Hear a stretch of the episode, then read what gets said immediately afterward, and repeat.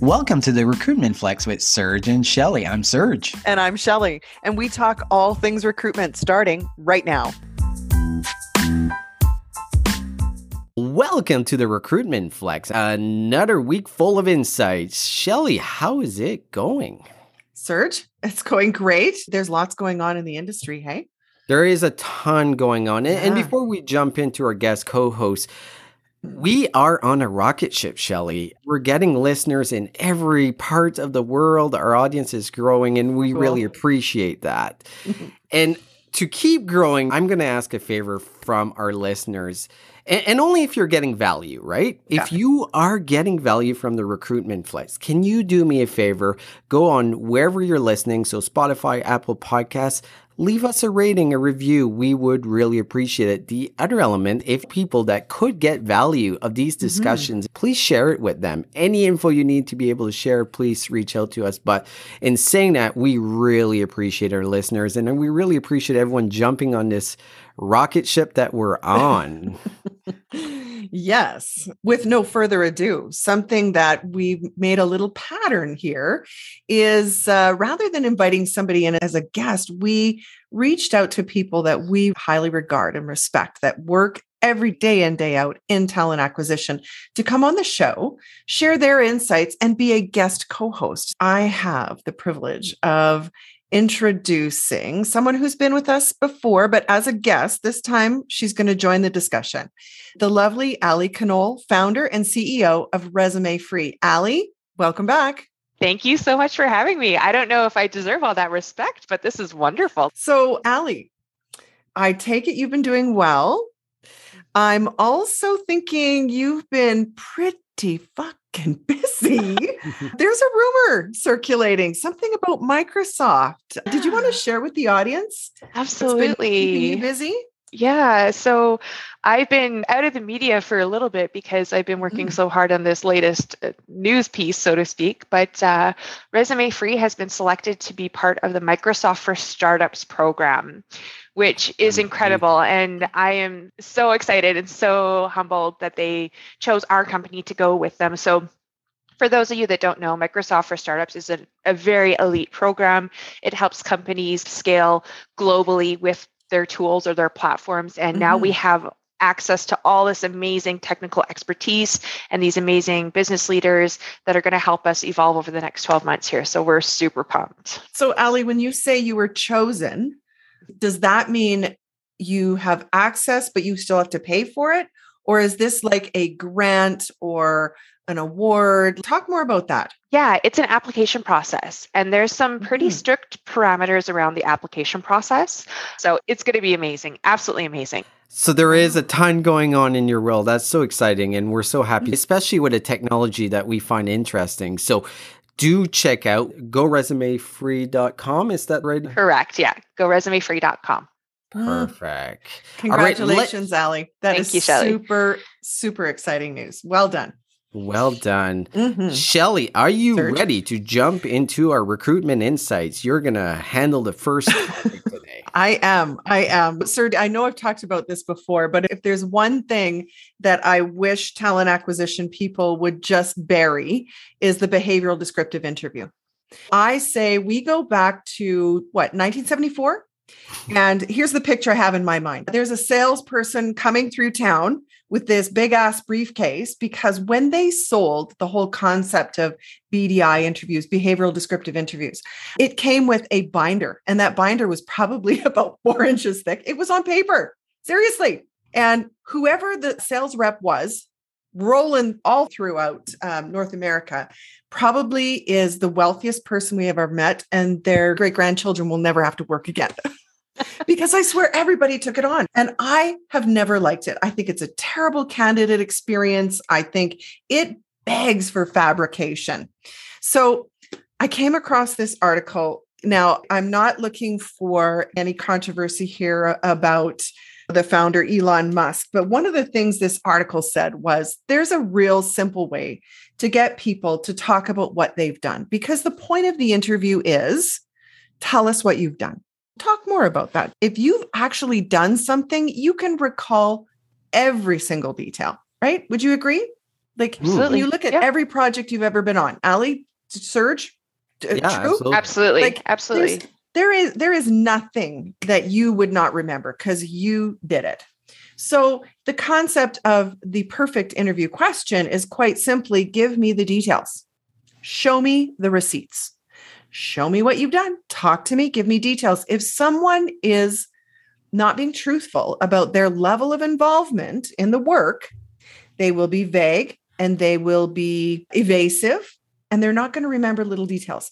So what a brilliant way to interview someone. And and you as the person interviewing that very simple tip of just get people to talk about the details.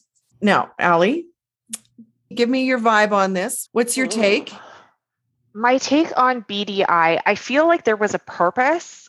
I'm not sure what that purpose is anymore because when you think about interviews and how people prep for interviews, they go, okay, what are the like top questions people ask? They there's Google it. actually there's they Google it. There's 33 top questions on the Google machine that people can go to. Yeah. And it has every single one of those questions. And then it goes, here's how to answer it. So yep it, it's already there. You're not going into the candidate experience. You're not talking about their lived experiences. You're asking them to come up with a question, and how they answer that question is how we're going to determine their candidacy. Some of those questions are good, but I like the question of tell me something that you're really proud of, and how did that mm-hmm. go, or something that you weren't proud of, and what would you have done better, and the recollection piece. But if you just get into that robotic, okay, and so now we're on to question number two. Tell me about a time when, and right every time I have that, I just, ugh, yes i cringe as well because it's all in how you ask the question anybody who's done 10,000 interviews or more which is i'm sure all of us all of us. yes how you ask the question is the answer you're going to get back right so if Mhm. you start a question by saying tell me about a time do you know what i remember seeing a great episode on law and order where i answered truthfully because you said to me tell me about a time okay my vote is to stop the 1974 thinking on interviews and get real and ask real questions. If somebody listed on their resume that they were the project manager for this application being developed, ask them questions about it. What did you do? And then what did you do? Oh, talk more about that. Oh, was there any roadblocks? Serge, do you think leaders need a script to follow? Like Yes and know, no. we got to put in perspective that a lot of hiring managers and a lot of hiring leaders have always had their pet questions outside of BDI. They have these Mhm. questions that they need to ask, even though they can't tell you what they're actually going to get from the answer. So, Oh God, don't get me started. oh, yeah, exactly. We could go. Oh Jesus. One of the elements, and I'll be the first to admit, interviewing has never been a passion for me. It's one of the elements in recruitment that you have so to weird. do. I, I love the talent attraction side to it. So when I read this article, it made a lot of sense to me because, like, research does show that if you ask candidates for details, the ones that know more about it will go in every minutia. And if they go into minutia, it means they know what they're talking about. As people that don't know the details, didn't really do it, maybe was part of that team, but we all had those people in our school projects that yeah. like one or two people did all the work and the other Yeah. two just looked and, and chimed in at one particular time. I think you can really tell the difference as people go in the details of it. And one of the interesting stats that I read in that article is the ability to spot a lie.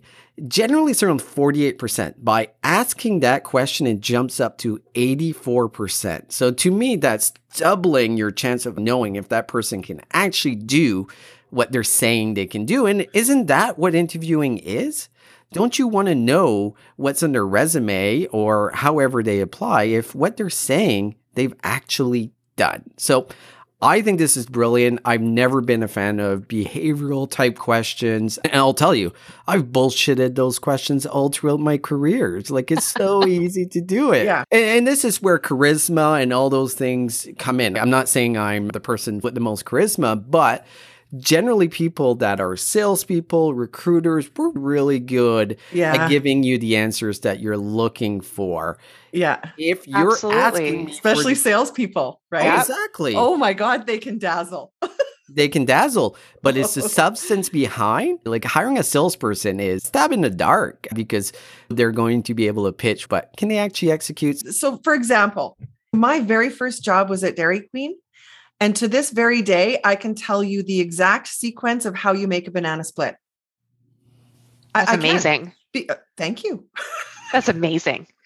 I'm not saying because of the length of time. I'm just saying because banana splits from Dairy Queen are amazing. They're my favorite. but it's because I actually did the work. And here's what I expect is listeners are thinking to themselves, oh, that only works for the 50% of the population that have more artsy related jobs like sales, marketing, good communicators. Now, I wish the audience could see this. Both, both, Serge and Ali are going, oh, hell no. This goes for anything. And that's why I use the example of the banana split. Like, I remember every detail. You know, yeah. have I made a banana split since then? No. What's interesting, Elon Musk. Okay, so you look at the companies that Elon Musk has started and is mm-hmm. running SpaceX, Tesla. We're talking about some of the smartest people in the world working for his companies. And, you can't really fake it when you're in. Like, you can't fake that uh, amount of knowledge and expertise. So mm-hmm. Elon asking that question, and it's the only question that he really asks is, tell me about the most difficult problem you've ever solved mm-hmm. and go in detail. You're going to get all the info you need of the depth of that particular person by that yeah. one question. Agreed. Exactly. Yeah. Agreed. I think when you look at some of the questions that people have, coming back to your script idea that is it important? Is it not important? I'm along the lines of yes and no. And for the reasons a little bit different than Serge. So with Elon's question, I think it's great that question is in there all the time and consistencies there. So you get to understand what a good response is mm-hmm. and what a mediocre response is and what a really shitty response is. But if you stick to the script and you don't dive into some of those little nuances that that pop up in the questions, then you're losing the opportunity to understand that individual at a much deeper level than mm-hmm. just your tell me about a time.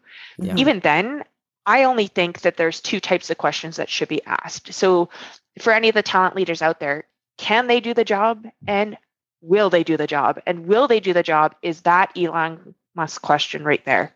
It really is. It really is. And just one last point I, just wanted to say that there is value in having a guideline. One thing that it's consistent, like what you just said, Ali. But the other thing is expecting leaders to understand what employment law says you cannot ask somebody. Because if they're freewheeling the whole thing and they've never had an ounce of training and they've got their pet questions, are you married? right? they want to know, are you planning to have kids? I've been in interviews, I swear to God, that even though you've told them, they get chit chatting, trying to make the candidate feel relaxed. If you don't have a guideline, in the absence of giving them really thorough training on things you can and cannot ask somebody, you should have at least some sort of structure to the interview, right? Yes. And making sure that the hiring leaders aren't getting offside. That's all. We can all agree with that. There's two elements, and I think you you nailed it, Ellie. Is can they do the job? Will they do the job? Yeah. We need to give our hiring managers a tool to be able to interview and really assess the skill sets if they can do, will do the job, by also not breaking the law and asking these stupid questions, which does they happen. Do, right? We've always been in that situation. There's so- one time that worked for me, believe it or not. So I was on a team that was hiring an HR person, and mm-hmm. I told the CEO, the leader, ask an illegal question. He's what? Really? I'm like, you have free rein on this one. Ask one. Mm-hmm. And he did. And she picked up on it and said, You cannot ask me that question. And I was Amazing. like, She's my hire. That's the one I want. All right, let's move on to the next recruitment insight. It's one that I've seen quite a bit lately. So, talking about career fairs, and I'm not mm-hmm. talking about hiring events, they're actually two different things. So, I'm a big believer in having hiring events, meaning you're the only company. You're getting mm-hmm. everyone either virtually or to come on site to come interview at your company. You have it all set up. You're not competing against anyone else. You're targeting the audience that you want to come to your event. Mm-hmm. Compared to a career fair, I'm going to focus on the live career fair right now, but there's also the virtual career fair, which have become obviously more dominant in the last little while. Right. But what was really shocking is on LinkedIn last week, I saw several in our community doing career fairs.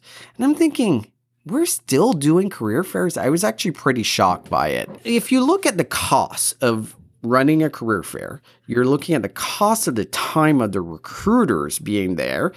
And are the candidates actually getting real value from it? Like, I, I am biased. There is nothing I hate more than going to a career fair and manning one of those boots in some gym where it's too hot. I literally speak to a thousand people. They show up with their paper resume, and I'm like, what the fuck am I going to do with a paper resume? I'm going to have to scan that and load that. And I, I, know there's situations where now you can load in your information directly, yeah. but it's just a major pain in the ass because now I have a thousand people I've talked to that are expecting me to get back to them. If they are in the skill set that I'm looking for, maybe I'm putting those aside, but in reality, and this is going to sound really bad. If you're showing up at a career fair, you might not be what I'm looking for. But it, it's the truth. Like in the type of roles yeah, that I'm yeah. hiring that are in mm-hmm. extremely high demand, those people are not showing up at career fairs. I'm wasting the candidate's time. I'm wasting my time as a talent leader, if you're forcing your recruiters to go career fairs live, you're completely wasting your time. Virtual, I don't feel that much different about the virtual events. But as a company, the last thing I ever want to do is compete with a thousand other companies or a hundred other companies in the same venue. I want them to attract to my brand and I want to give them all the love when they come to my event and sell them why this company is the best company, not muddy their brain with a hundred different messages out there from different companies. So that is my take. Ali, am I full of shit? Is this a bad thing? What's your thoughts?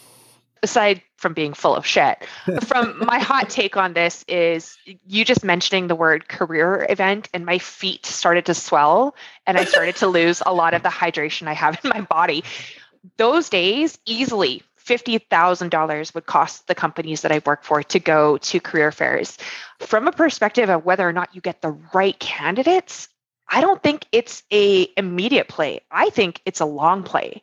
So the effort, the cost, the time in, the swollen feet, all of that is to build your pipeline of candidates because maybe they're not good then, but you keep them in your hopper and they come later on. So this is coming from me being a top employer recruiter that was a very large bank and that's how we would create our pipelines from the students that were on campuses. Do you know when the newspapers had their career days?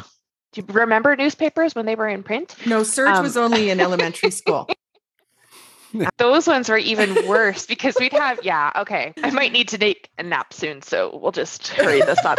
yeah, hurry it up, Ali. With with the ones that were specifically around campus recruitment, it was just a waste of water bottles and, and freebies for people that would walk yeah. around with their bags out and be like, What kind of swag do you have for me? Can I get some of those like stress balls? Cool. Here you go. Here's all my marketing material for you. Would you like a job? Would you like to know more about the company? And it would just out into the so, as so, a recruiter, Ali, how did yeah. you like it? Were you excited to go to those career fairs? Meh.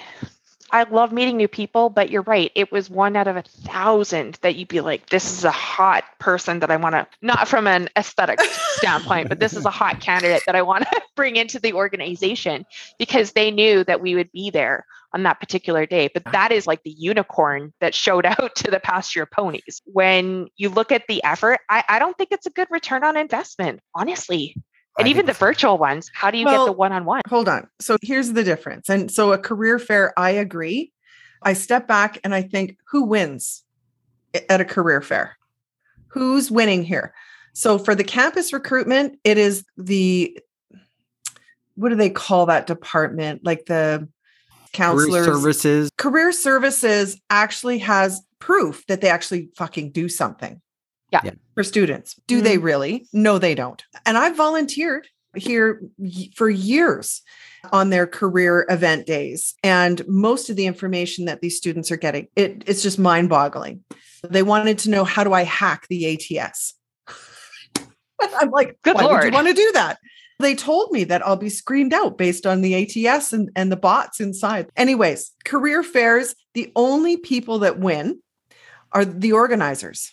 Yeah. Because mm. 50,000 to go, your booth, if it's truly a career fair and you want to be the first booth when people physically walk in, that spot is going to cost you a lot of money. Plus the time, the travel, and standing there.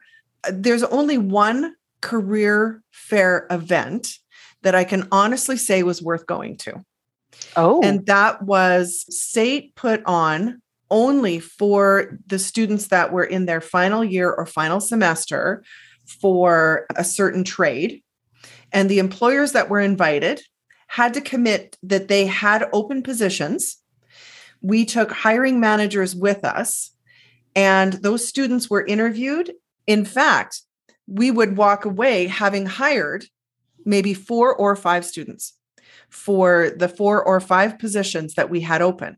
And so it became competitive between the employers because SAIT would only invite three employers. You pay to be there. Pay to play. Um, yeah. That's right. That's right. But you had exclusive access to new grads and they got jobs. That's the only time I've seen it work. I, I honestly don't even see value in that because if you're doing it really well, you're finding those students and targeting them in a method that you don't have to compete. I, I think you're right. If the school will give you access to those students. So if you take a look at the University of Alberta and how they run career fairs, you don't even have access to their students the student yep. has to like blind date matching is how it fucking works. Like it's insane. That's why anyway, you get a really I, good sorcerer that can find anyone. Yeah, if they even let the students have a LinkedIn profile, you can't find them. Search like seriously. Oh, you can. I will anyone. say though, hiring events when you, when it's your event, you've advertised it. People are pre-qualified going into that virtual hiring event and your hiring managers are there and you are being interviewed with offers on the spot that works. Yeah. I, I 100% agree. I'm on the same page. It's been by far the most efficient way to get candidates and hiring managers together and hire a lot of high volume roles. So I think there's tons of value. But so I grew up in the country. And you know what these career fairs remind me of? It's like when you go to the cattle auctions and they like parade the cattle in front of you and then you oh, would, oh, no. you would bid on it. So Career yeah. fairs are like cattle calls. it's a horrible experience for the employers, horrible experience for the job seeker and the candidate. So, companies that are listening, time to put your foot down. Let's not waste everyone's time. There's way better methods to find the people than these bullshit career fairs. So, why do you think, they still do it, Serge? Why do we do anything in recruitment? Home Depot Shelly? does. it, it's the way we've always done it. Mm. This is how talent acquisition and HR works. So I think I, if Home Depot stopped going to all those career events, all of them, we might mm. actually have a reason not to go, but they still go and they get everybody, right? So But it's their own event, is it not? Not always then that's a marketing exercise. It, totally. It right. It's a branded marketing exercise in preparation for today, just seeing like who's who else is running these career fairs. Mm-hmm. And so there's one happening. Come and see 50 different companies. Bring your resume. Oh, Ali. I hate resumes, so I just I'm full disclosure. We have the perfect guest or the perfect co-host today. Ali, can you imagine? they actually said, bring your resume. They 50 actually copies did. of my resume to go to this career event for people to tell me, no, thanks, you're not a good fit. Or go apply online.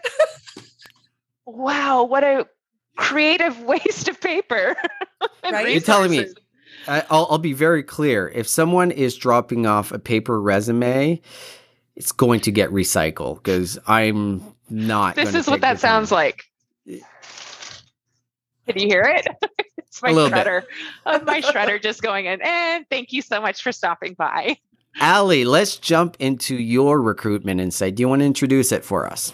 Yeah. So I'm curious to understand how things are working from your perspectives because we're all different recruiters here. Mm-hmm. We all have our different talent acquisition spots. But recently, with a lot of the different social changes that have been happening, there's been a drive for more diversity and inclusion. And we're now starting to see more interesting roles pop up into the organization. And one of the things that piques my interest is that there's not a lot of movement when it comes to inclusion in a recruitment strategy that I've seen. Mm-hmm. So we were just talking about the same old. We don't want to break a system that works. Well, does it work?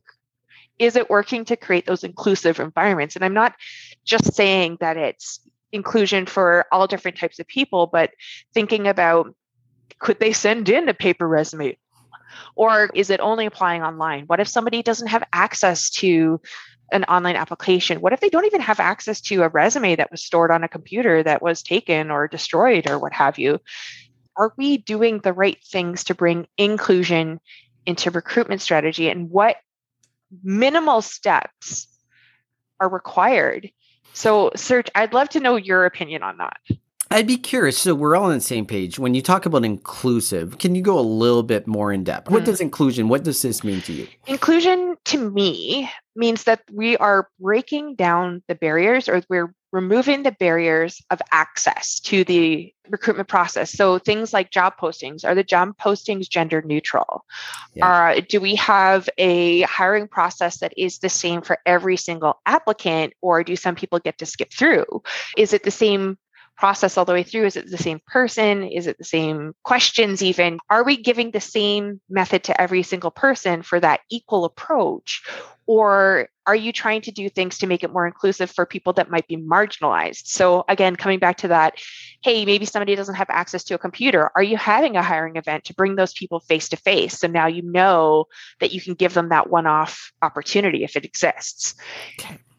I, yeah. I, think you bring a lot of good points, and I, I have some views on it, but it's one of those things like when we talk about inclusion, uh, and also if we talk about diversity, it's really tough for me to give a viewpoint that lives in the real world. So I have my perspective, but I am a 40, I'm going to say, no, I'm a 35 year old white male. so when I look at when we talk about inclusion, we talk about it a lot but there's been no major changes, and I, I have a theory on that. Our HR leaders have not changed. We have not done a good job of being inclusive in our hiring in HR. So, someone said this, and you might disagree. HR is a 47 year old white woman. Has that changed? Have we brought in perspectives of different ethnicities, different genders, different age groups to be able to really tackle these issues that are real life. Because if you don't understand it, how are you going to fix it? And a lot of organizations go to that HR leader and be like, okay, you're in charge of DEI, you're in charge of inclusion.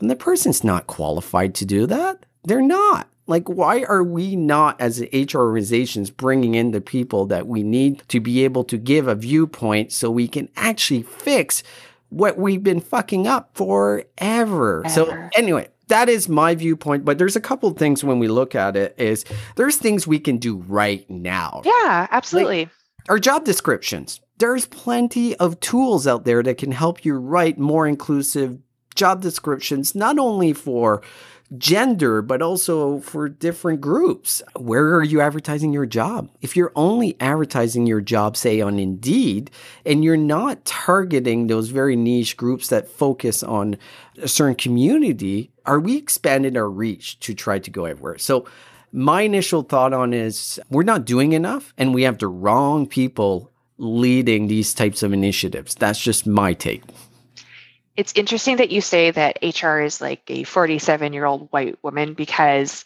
I closely identify with that, number one. And number two, when you take a look at the North American viewpoint of that, the leaders in the decision making area for talent are actually the males and a little bit older and a little bit more white.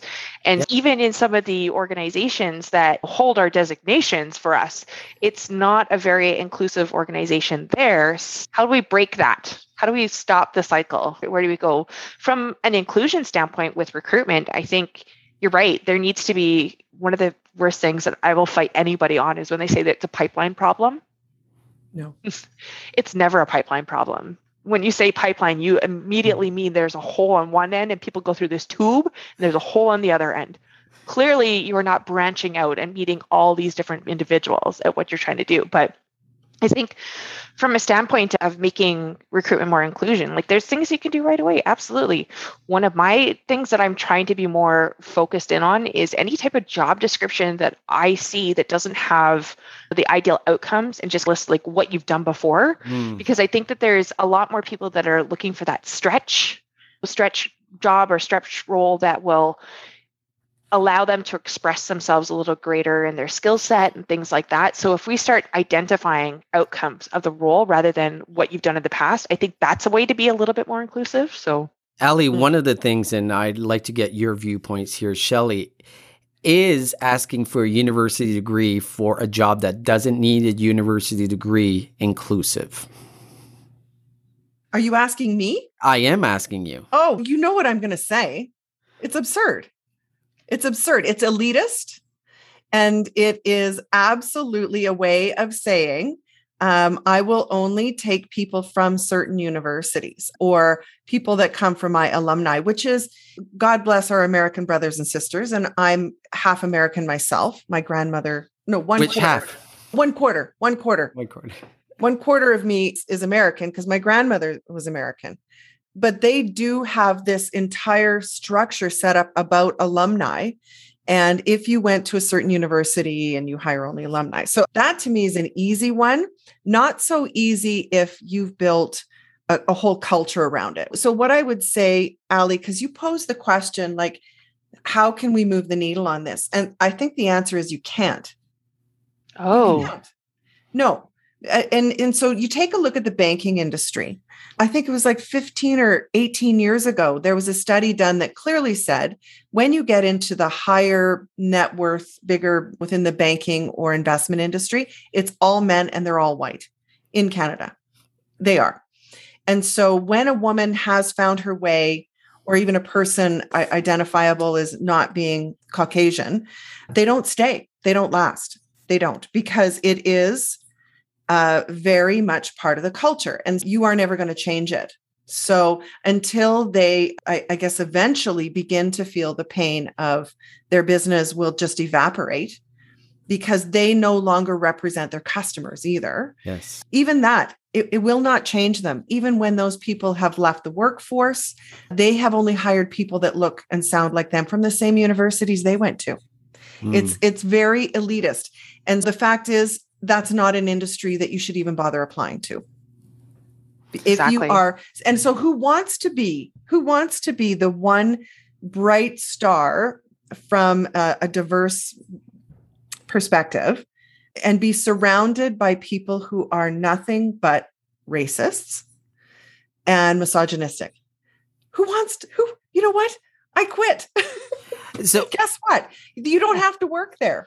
For um, once, so I'm more altruistic. Fix people. Don't try and fix them because they mm. won't change. Ah, they won't. Shelly. So, so, know what? The you know people will vote with their wallets. People will vote with where they do business. Mm. And so rather than trying, because I don't want to be the HR person or even the DE and I call me a vice president, call me anything you want, but it's never going to change. They don't right. want to change. So I am more altruistic than that. I do think it can change. It cannot. Oh, I think it can. And like generations. So give me change. one example. Give me one fucking example of an industry that was traditionally uh, male dominated, white guys, and they've now changed to be this marvelous, inclusive workplace. And, and there's different there industries. Yes, there is. Yes, there is there not. Is. So, Shelly, one of the points, though, if we look at it, there's industry that haven't seen the diversity, but it's partly built on it. So, like to give you an example, is construction. Still 99% men. It's not because these people don't want to hire women. It's just women are not applying to those types of jobs. And you might say I'm wrong, but it is a fact. it is what the talent pool is. So I do think in certain like banking is one that we're going to see a dynamic shift. The mentality of the generation coming up and what they've seen is completely different from the people that make the decisions right now, which are generally, to your point, Ali, older white males that are very comfortable in the way that it's been done. But there is a whole shift happening, and we are going to see it in our maybe not in yours, Shelly, but me and Ali will will see it in our generation. I, but You I want to leave. such a jerk. Well, Yeah. so I, I do want to leave one thing where I do Okay. see a glimmer of hope. What can we do right now as talent Mhm. acquisition people? Something so easy is to just simply look to your left, look to your right, and then take a look at your career page and the images that you have there. Um, and the images that you choose, does it reflect what it's like to work in your workplace? If the answer is yes, and all of those photos are of one particular gender, then do you know what it is? If you're a construction company and you look around, you've got 99 employees and every single one of them is of one gender, then just Yeah. own it. If you look around and realize that you have actually a really diverse population, then show it. Make sure the images that you put up on on your site reflect what it's really like to work at your company, not what you hope it will be. and be Shoot. true. One thing before you jump in, Serge, be true to the job posting. I remember being a I was I was an investigator for a harassment and discrimination case in an organization. It was a multi-million dollar process that they were going through and they were still putting job postings out saying we are an inclusive environment that has got a warm culture that appreciates everybody and we are so deep into our 25th different discrimination case this is not even funny so be like a same thing on your career website make it known what you're trying to do but don't fabricate that's No. just Show the receipts. Show why. Show why. I, I'm going to leave this topic on one last point because it's been a pet peeve of mine in the last. Serge wants the last word. Okay, I, I always need Serge the last gets the word. last word. Oh, okay, okay. But you can give your viewpoints on this. I have noticed lately a lot of unconscious bias and diversity training done by white males and white females. And to me, it's shocking. It's absolutely shocking for us to think that we have lived and experienced what the challenges that people in diverse groups have had and we can give the training on it. We have all been part of the problem. Let the experts that actually lived it give these trainings. So it's been annoying the shit out of me. I've seen six in the last couple of weeks of different trainings on LinkedIn, and it's a white male, white female. I'm like, we all come from a ton of privilege. This should, we should be listening, not talking in this case. So leave me your thoughts on that viewpoint before we leave this episode of the Recruitment Flex. You get the last word. Serge, I've got nothing but support for that as well. Ali. Um, yeah, I think it's awful. I think we need to give the people with lived experiences the platform for them to make the changes because if we don't have the lived experiences, we can't speak to it. We can't speak to it. Just shut the fuck up and step down. Love it. Ali, where can people find you? I am always lurking on LinkedIn. You can find me Ali Knul, K N U L, or at goresumefree.com. Perfect. Love this to was a ton of fun, right, Shelly? Yes, it really was. Ali, thank you for co hosting with us. Thank you so That- much. Uh, some great discussion here. And thank you, Serge, for mansplaining all about all about career fairs. Now we know. So thank you very much. That's what I we'll- do, mansplain. That's what I do. Oh. We'll see y'all soon. All right. Bye.